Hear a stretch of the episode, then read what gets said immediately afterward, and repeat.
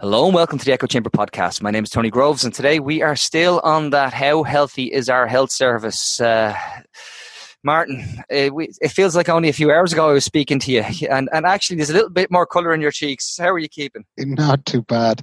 Listen, before we get stuck into this, just want to remind everybody we have to pay to produce and to distribute these podcasts. So please stick your hands in your pocket, the price of a cup of coffee at patreon.com forward slash tortoise shack. Um, one other reminder that we are doing a live um, pod with, uh, so so you can register, come along, ask a bit of Q and A, and it's this Sunday at twelve p.m. There'll be the usual faces, but anyway, enough of that.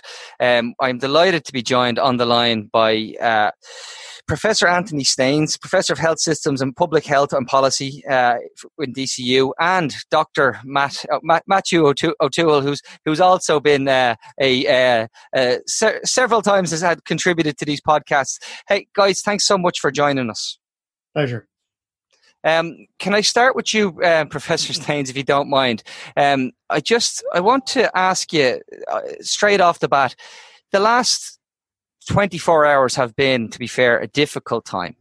We've seen people, um, what we're talking about, the miscommunications and then clarifications this morning. Where do you feel we are at this stage? Oh, where where we are is that the number of cases is high and probably going to go up further.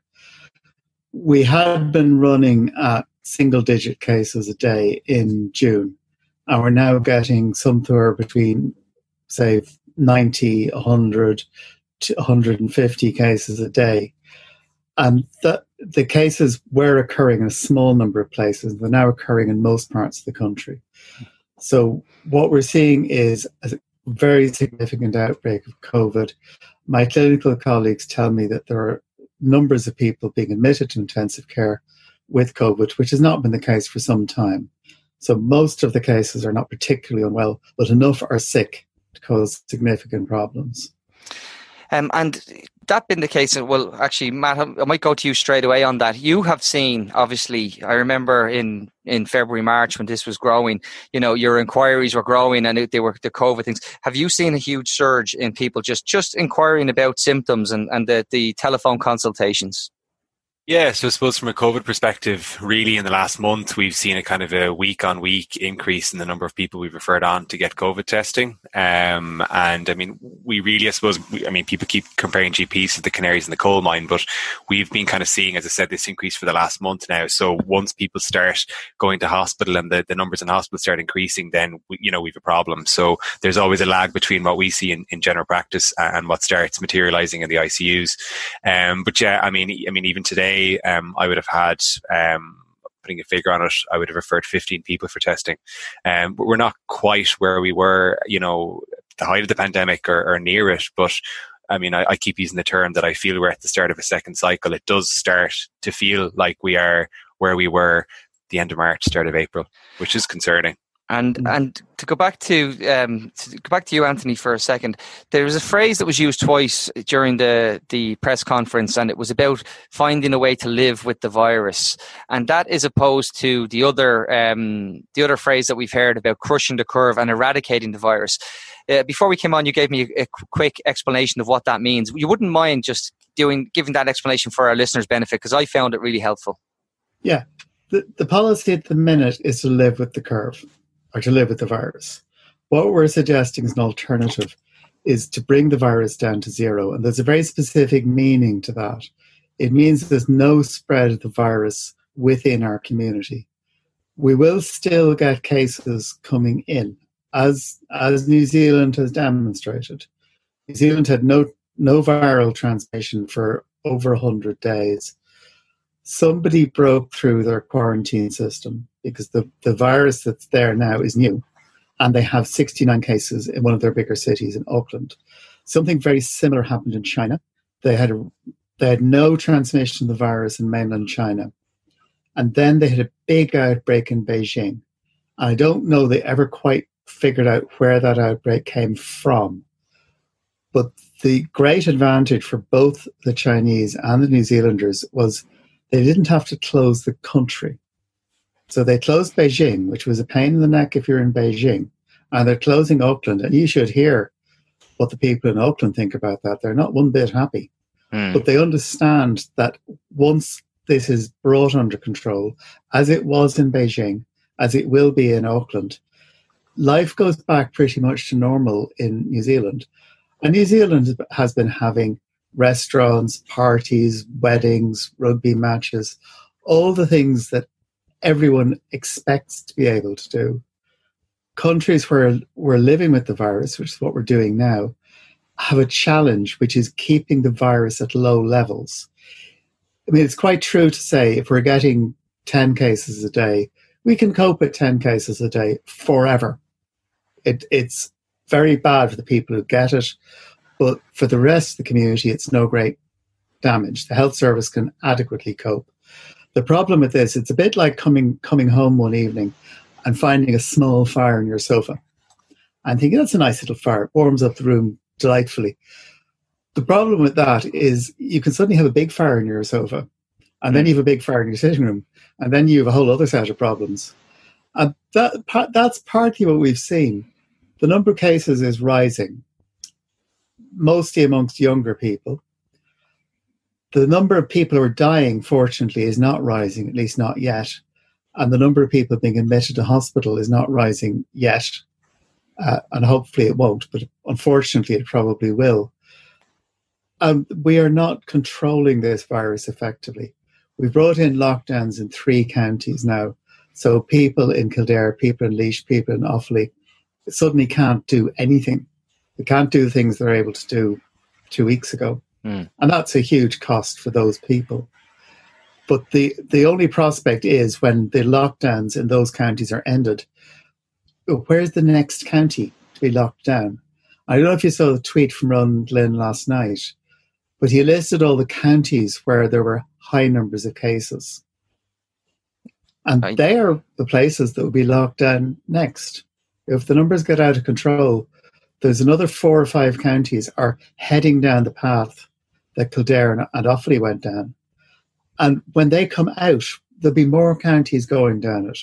So we have this prospect of con- a constant struggle, cases numbers going up and down, pretty random lockdowns occurring across the country as case numbers spike in a given area. And there's no certainty. If you're if you're a businessman thinking, well, will- will I take on that that that person half time? Or will I get that new machinery? Or will I open that that restaurant? You you probably won't if Mm. the risk is that it will all have to close again very suddenly. And that's what's frightening the business people. It's a very good point, and I hadn't. Uh, sorry, I have an echo there. Anybody getting an echo? Martin, if you could just come in there, I'm going to That's I'll all right. for a second. Sorry, sorry, Anthony. You, you've said that it's the precarity for the, the business people. They don't know whether it's going to open or not. Is part of that down to the the guidelines? And there is a lot of confusion surrounding the guidelines at the present moment in time. The the guidelines are confusing, but that's not the, the that's not the key problem. I mean, there, there is a problem with the best will in the world interpreting the guidelines because they're now very complicated, and there's a lot of exceptions and different rules for this and different rules for that, which is hard. It's hard to remember. Never mind hard to implement. But the problem for businesses is not so much the rules, because businesses cope with complicated rules all the time. I mean, take a look at the VAT rules. Hmm. If you run a restaurant, they're quite extraordinary, and businesses manage that. It's it's bread and butter. It's what it's what you do. It's part of the trade. What they they can't handle is the uncertainty. I'm I want to do this, and you know, in, in business, there's always a certain level of uncertainty. I mean, I opened the new uh, Korean restaurant in somewhere. Maybe nobody in the town will like Korean food and I'll go out of business. Or maybe they will. Maybe I won't be able to find a good chef. Maybe I won't be able to do up the premises as well as I want. The businesses are used to that kind of uncertainty. It's what you do in business. You know, you you you go out, you look at the market, you find clients, you you try and meet the needs of your clients. You you adapt what you're doing to suit your clients as you go along, and that's that's the trade. But if you suddenly find yourself in a situation where, well, you know, it's Friday and at six o'clock tonight you're closed. Hmm. There, there was one unfortunate hotel in Kildare. I think they spent seven thousand euros on food for a particular event. I can't remember what it was. It may have, in fact, been a wedding, but there was some biggish event on the Saturday they spent they had seven and a half thousand euros worth of stuff in the hotel. That money's that money's gone. I mean that that some of the food presumably will keep, but the hotelier said most of it wouldn't. And I assumed that you know he knew what he was talking about. And that is the uh, sorry, just just to come in there, just on those points that you're right. Businesses have un- inherent risks in them. Uh, the majority of, of, of, businesses fail. That is that is you know that is the the market. So so um, that that. But when you add that on top, I I I kind of I, I, do think, like in terms of the idea of these arbitrary lines, though, you know, fifty people is okay here, fifteen people at this this thing here, and I've seen, you know, there's been some brilliant parodies done already. You know, saying why fifty at that and fifteen at this? Well, well, when two people get married, the bond of love keeps the coronavirus outside for for a few hours, kind of thing. You know, there's yeah. there's there's all sorts of this, but taking this to a very to a very base level and and I'm interested to get your perspective on this uh, particularly because do you think that this is just simply as as Gabrielle Colleran her uh, consult, consultant doctor uh, consultant Gabrielle Colleran put it herself some of the chickens coming home to roost that we left our medical system or health service so exposed that this is what has, this is the, the the result of a couple of decades of neglect the, this virus has challenged every health service on the planet, including health services much better developed than ours and much worse developed than ours. It, it's the nature of this virus. It finds the weak spots in your society and then it jumps up and down on them. So in our society, it has found issues with accommodation, issues with housing, a lot of the cases have occurred in overcrowded housing, and that, that's true in many other countries as well. It's found certain types of industrial setting. Uh, for example, the meat industry. There have been major outbreaks in sandwich plants in the UK. Sandwich plants in the UK are the cleanest places on earth. The level of hygiene is extraordinary, but you still have a large number of people in fairly close proximity we in our schools where many kids go to schools in old buildings overcrowded buildings uh, buildings without running warm water uh, one of the comments the, on the guidance for schools is that if there isn't warm water in the plumbing system you should provide soap that will work properly with cold water. And it, it's kind of embarrassing to have to put that down in black and white but it was done so a lot of the weak places in society, workers who don't get sick leave when they're waiting for test results to come back. Not everyone can afford to stop work for a couple of days while waiting for a test result. Not everyone does. All of these things together make a happy hunting ground for this virus. You'll have seen these schools in Israel went back after mm. Israel had largely defeated the coronavirus. And Israeli schools have very high numbers in class. So classes of 40 plus are apparently common. And the, the virus ripped through the schools, and about a quarter of the schools in Israel had to close within a fortnight of the school reopening.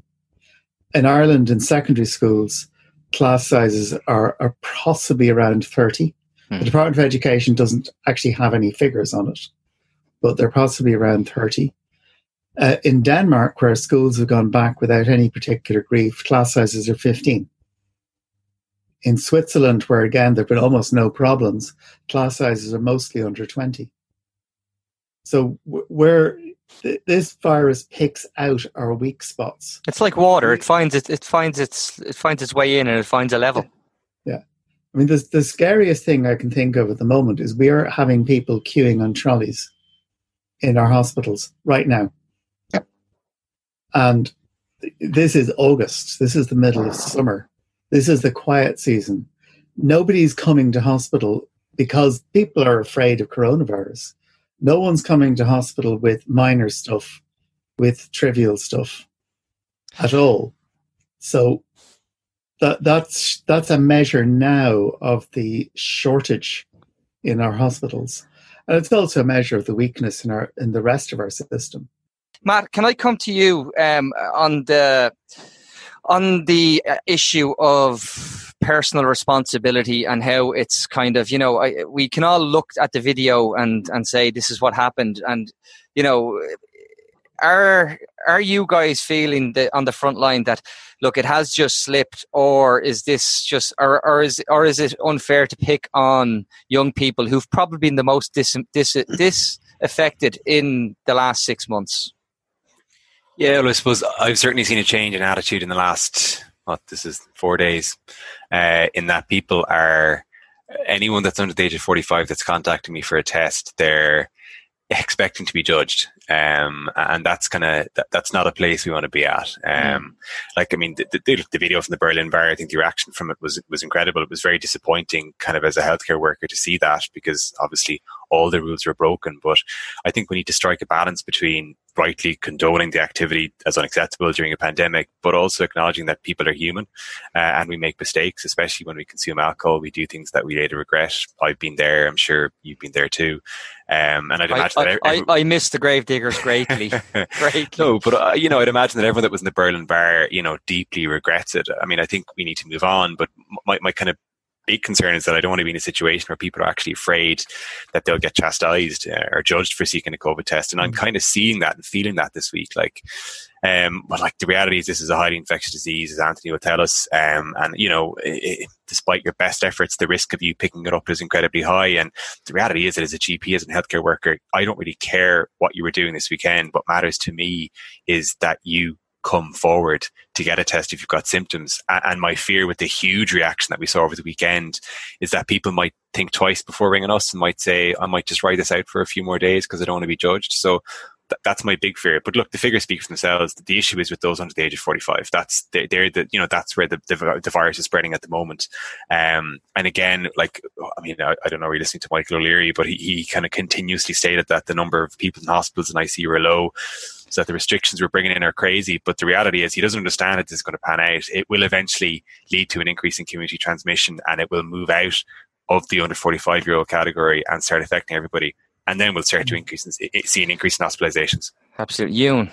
I was curious what Anthony thought. Um, I mean, away from the medical side, the psychological side of it, in that trust is rapidly diminishing, and when people don't trust, they won't locked down as easily into the future. And I even look at the numbers right now that they're coming out of meat factories, even though there were endless warnings to government and NPHET weren't listened to, direct provision weren't listened to. And then they turned around and tell everyone else what to do. Um, and that seems to be breaking down that, that bond there.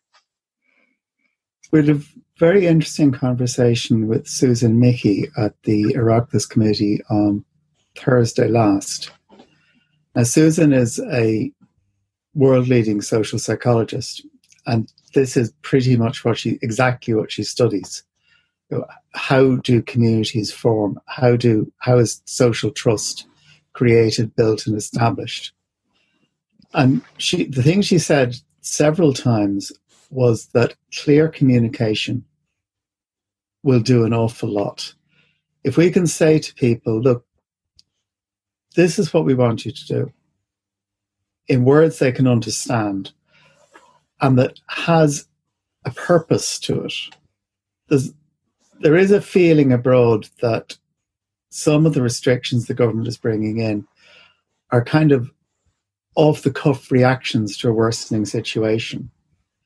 Now, there is a place for that. We, when we had the initial lockdown, we were looking at photographs of colleagues in Italy, some of whom died, in intensive care units with two people per ventilator and other people outside waiting for ventilators. We were looking at lorries in the streets of New York, refrigerated lorries with dead bodies inside them. And that's what we, we wanted to stop. So the lockdown was an emergency measure. And more emergency measures is not the way out of our current situation. The way out is to have a very clear plan that says Either we are going to live with the virus, and and this is the this is what that will cost um, until a vaccine becomes available, which hopefully will be the middle of next year. Or we can say, well, we're going to try and bring the virus down to zero now, and that's what that will cost. And we'll try and keep it down again until a vaccine becomes available. Because once a vaccine is available that works and is relatively safe, the, the rules of the game change a lot. And we can bring it under control.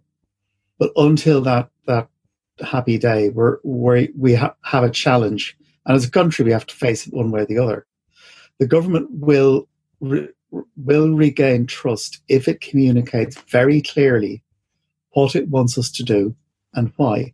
The Irish people generally have a favourable view of their governments. We complain a lot about politicians. We complain a lot about ineffectual civil servants. And I'm an ineffectual public servant, so I understand the, the perspective. Um, but actually, there's a fairly significant basic level of trust. And we can use that in a, in a way that is very helpful and very constructive and will get us somewhere. But we, we do need comprehensible explanations. And when people are mocking the current set of restrictions because they can't really add them up in a way that makes sense, um, you know, I fully understand. I can't add them up in a way that makes sense either. I understand what they're trying to do, but they're not mutually coherent as a group of restrictions. But if we can get that, get over that hurdle, I think we can communicate effectively. Know, there is, we have some really good communicators in the government when they get going. Stephen Donnelly is a really effective communicator. Micheál Martin, who has come in for a lot of stick, but is also a really effective communicator. And I think people will listen to them and they will they will follow the advice, providing there's a clear direction of travel. But we have to have the clear direction of travel one way or the other. How are we going to cope with our current situation? Can I, what can people I are ask? looking at is a health service where you know, we've 600,000 people in outpatient waiting lists. We have, I, I actually can't remember. I should, I should look this up before I came on this evening, but we have several hundred thousand people waiting for inpatient care of all sorts and descriptions. And it's now August and we have people on trolleys. Mm. And people are drawing a line through that and saying, what is this going to be like in winter? Can I ask, is it time now for a stra- change of strategy? You've talked about zero case strategy, and you've talked about suppressing the virus, which was the first line of strategy. Is it now time to draw a line underneath it and say we need uh, a sustainable strategy that is going to do it at least for the next 12 months? Yeah, I, I think I think it is. Um, the British, for example, have decided to focus on mass testing as their the core of their strategy. So they're using, they will be using, hopefully soon, hopefully, um, rapid tests that allow you to test yourself for COVID and get a result back in something like 40 minutes. Mm. Now, the thing that scares me and everyone else in British public health, I, I trained in public health in Britain, so I know the system very well they, they've effectively abolished the organization that runs public health in Britain. And they're merging it with another organization, which has been a disaster and is run by a, a woman with a track record of serial epic failures and no, no knowledge in or qualifications in public health. Uh, and she is now in charge of Britain's efforts. I'm not suggesting we do that. I think that's a mistake we we would not make in this country that if, if we took an approach that said we're going to live with the virus, we're going to use rapid testing to allow schools to open safely, to allow the health service to function. The big challenge for that I didn't expect with COVID is staffing. I work with St. Michael's House, which is mm. one of the big intellectual disability services. And most of our most of our residential services are provided in, in houses with maybe three people, four people, all across North Dublin. And staffing those houses was our biggest single challenge because we had people who were waiting. We had people who were unwell with mostly with other things. We had very few cases of COVID. We had people who were waiting for tests. We had people who were isolating because they'd been in contact with someone who had COVID. And we found keeping staffing going really tough. I think the schools will find the same thing. I think the health service will find the same thing that it's very difficult to maintain staffing can, if there's high levels of circulating virus. Um, Matt, to go back to you for a second, just uh, the, Anthony makes a really good point around the, the levels of testing we need to be doing. Is it fair to say that the testing has actually after we ramped up in that initial phase, it has actually slowed down now. It's it's gotten back to a stage where we have actually seen less testing being done or less testing facilities available now. Yeah, so I suppose I mean what we saw, uh, I suppose in March and April was the government kind of rapidly increased the capacity to test and rapidly increased the capacity to contact trace. So we started redeploying people from the civil service some revenue into contact tracing. And then kind of in, in, in, May and June, as things started to settle down, they were redeployed out of it. And I think, I mean, they he's been very honest. They've been caught in the hop on this one. Um, and what we've seen, uh, certainly as GPs, uh, is there has been a delay in, in, in, in terms of getting the time it takes to get a test, the time that it takes to get contact tracing, and the time to get a, a test result. Yeah, sorry, you're okay. You, you're you're you're falling victim of the slight echo there, but I, I I I I think that's a crucial point that you make. That we, I, Eamon Ryan has said it. You know, we didn't see this coming, and I just find that personally, I find that infuriating. When you know, it's very much like in the same as Hume was saying, some of the things that have been called out um, months ago in terms of you know overcrowding, in, inadequate housing, and um, you know workplaces that are unsafe. And and indeed, Anthony, you made the point about people who have to go to work because mm. sick pay is just not an, an issue. So I, I do think some of those systemic inequalities need to you know we need to learn a lesson from this. Surely this is an opportunity to to to i, I hate to, i'm not going to give joe biden much praise very often but build back better is his current slogan and he's, he's taking that tact. Um anthony are we uh, you've spoken there and I, I would call that kind of the behavioral science of the aspect yeah. of, of how you think. The, is it you think you think it's just a matter of improving communications and trust will come back or do you think we need to see a few wins like the school successfully opening? I think the more successes we have, the better. But people will, people are realistic. They're often more realistic than we give them credit for. They know that what we're trying to do is very difficult. They know. I mean, Leo Varadkar, for example, got a lot of stick for saying there will be there would be outbreaks in schools, but it's the truth.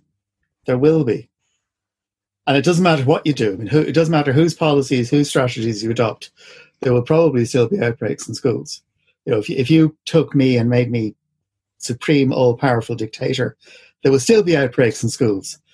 Um, so it, it's being realistic with people, being very honest with people about what we can do, what we can't do, and also how will we help people get through this? Because this this infection affects different people in different ways. I'm a public servant. I can do my job from home probably more easily than I can from my desk in DCU. Because, you know, what do I do? I, I write, I do data analysis, and I have meetings. That's my job. I, I live in a house where uh, my son now lives in the city centre. So there's a spare bedroom. So if I need to isolate for some reason, I can go and sit in a spare bedroom. I'm fine. Lots and lots and lots of people, they're not getting paid. Or if they are getting paid, they have to go out and go to work.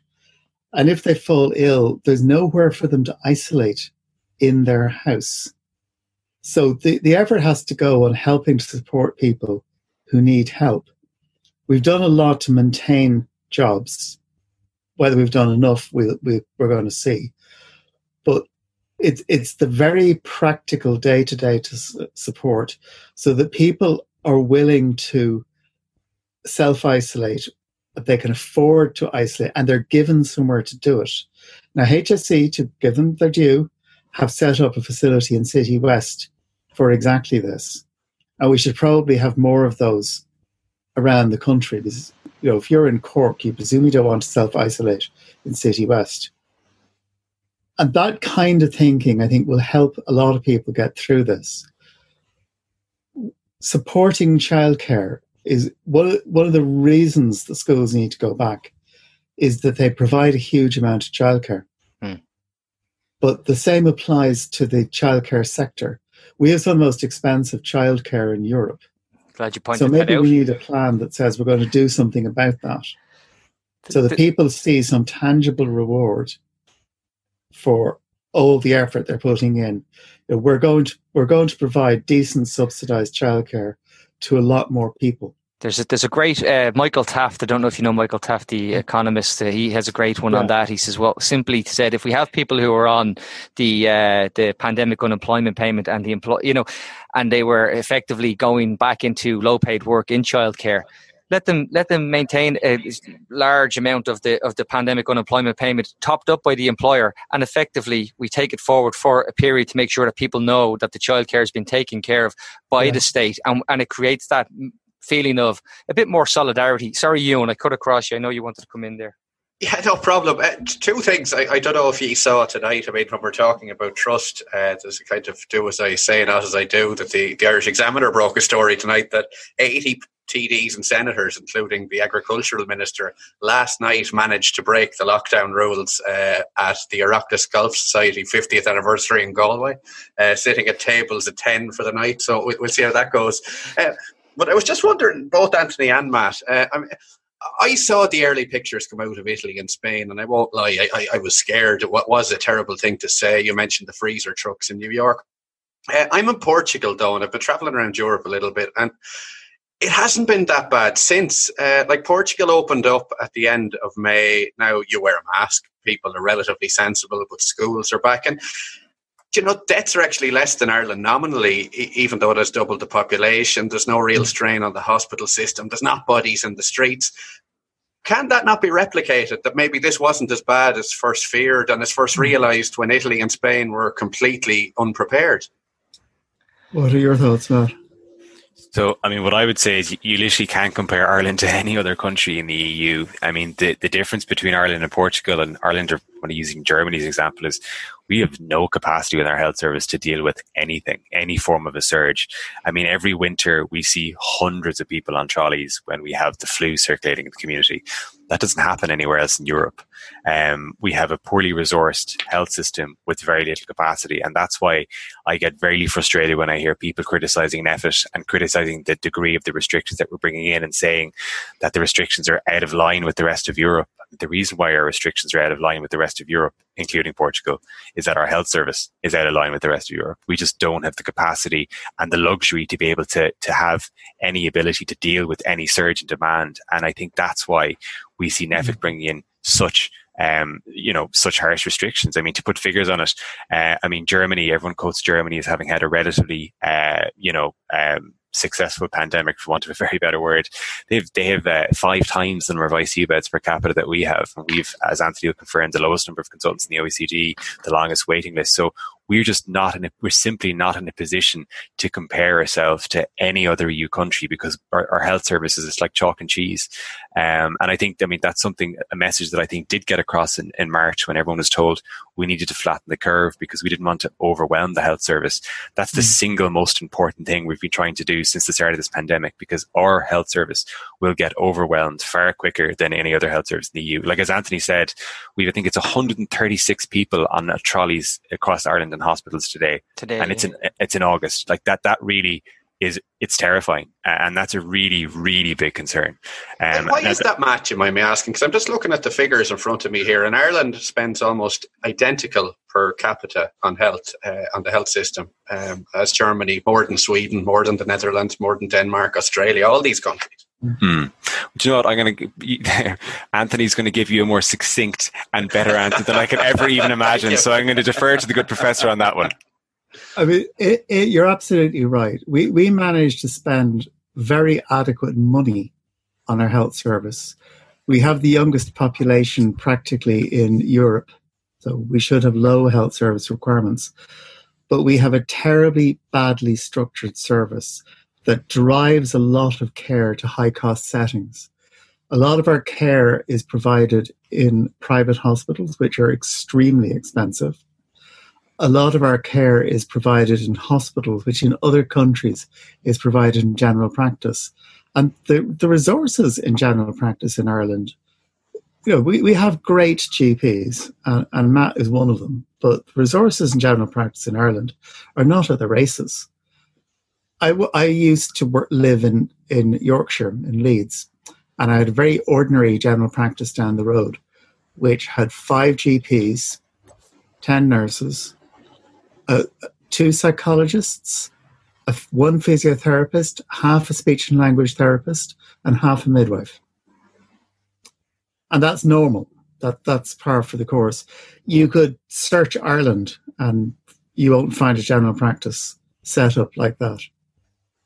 So we are so far off the mark that there's no alternative for many people but the uh, hospital system and the private system.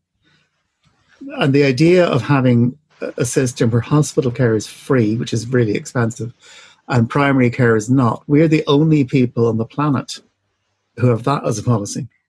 So we, we need some serious political courage to say that our system is no longer acceptable. It is not fit for purpose. It has not been fit for purpose for a long time. Sláintecare needs to happen or something very like it and not over a decade.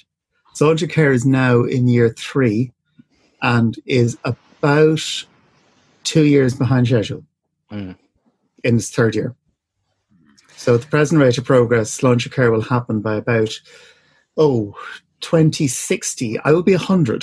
2060. I, no, I, I, may not live to see it. I, I, I, had I had one final question for me, and it was kind of similar to what I asked um, uh, Laura Durkin earlier about you know if you if we gave you uh, 24 hours to, to implement a couple of things, and I'd like so uh, maybe I go to Matt first. If Matt, if you if I if I said to you, look here, here's the here's the keys to the kingdom for 24 hours, what would you what would you change immediately? Yeah, and I think we, we had this conversation the last time I spoke with you, which I think was nearly a year ago, about the problems in general practice, which I could talk about for hours. Yeah. Um, look, to be honest, what I what I want to do is be able to work to the top of my license as a GP, and I can't do that at the moment. So yeah. I was saying to you before, I work with a charity called Safety Net, where I see people that have medical cards and no private health insurance, and I work in Ranelagh in Dublin, where I see people that have health insurance, and it's like working, uh, you know, on Mars versus working on planet Earth. There's just a total difference. Mm. Uh, when I'm in, Ranelagh, I can get access to every single diagnostic test I want on a same day basis or a same week basis. None of my patients wait. They all get, uh, you know, whatever consult uh, consultation they need within a week. And as I said, if they need a hip replacement in a week, it's done. Mm. I'm not working uh, in in a, a geographical location, Dublin, where the, most people have private health insurance. So when I'm working with Safety Net, I can't get anything. I can't get an MRI scan. And as a GP, I'm not actually allowed to book an MRI scan or a CAT scan. Uh, my, my, my, my, public patients, they linger on waiting lists for years. Uh, and most of them will die before they get a hip replacement. You know what I mean? Like that's yeah. the reality of it. And, and, and that is, and that is exactly what you said to us uh, over a year ago, which is just, but we shouldn't accept that, Tony. Like as a mm. society, I don't know why we think that's okay. Like as, as, as Anthony was saying, like it's just perverse and it's wrong. And what COVID has done is is that it has outlined how dysfunctional our health service is. Mm. And it, we're we're still not fit, as I said, to deal with this pandemic. But who knows? I mean, we could be facing a very similar pandemic in two or three years' time. We need to learn from this, and we need to fix the problems. And but I just don't see that happening. I agree fully with what Anthony was saying. I think Sláintecare is, is is a great idea, but I just don't think it's aspirational enough. Yeah, I, I wouldn't argue with that. The, the other thing I would say is I, I was talking with an economist um, who was bewailing the economic impact of COVID. And I said, As they do. this isn't the pandemic we're worried about. And uh, the pandemic we're worried about will be much worse. Mm. And it's probably brewing right now in a hog farm in the United States because there's evidence of flu virus assortment go of, the most fascinating flu virus assortment going on right now in industrial pig farms in the US. And if that happens, you know, all, all bets are completely off. And we're not ready for it. this, in a way, has been a wake up call. This is a virus that probably kills probably kills about one percent of the people who have clinical symptoms, mm. which is bad. But there's nothing like what it could be. We very nearly had a pandemic of the first version of SARS, which has a 10% death rate. I don't know if you can imagine what that would do to the Irish Health Service. It would go through them like a hot knife through butter. We have got to get our act together. We've got to get our health system up and running properly. And we may not have all that much time which to do it. Oh, that's a, a, very cheery note. I think we'll bring that, this to a close. Professor Anthony Staines, thank you so much for your time. Do- Dr. Maitiu O'Tuathail, thank you again. And, you know, we, we stay in touch with you guys. I really appreciate it. Um, and best of luck in the work. I know what you guys are doing is, is, uh, is uh, Matt in particular, you're, you're there on the front line as well. So thanks for the work you do. And I hope you, I hope uh, you get the support that you knew. And maybe we can actually say, I think that this is a wake up call. Let's hope people are listening. Talk to you all soon, folks. Take care. Bye bye. Tony and Martin, Martin and Tony, speaking to interesting people only. It's the Echo Chamber podcast. Subscribe now on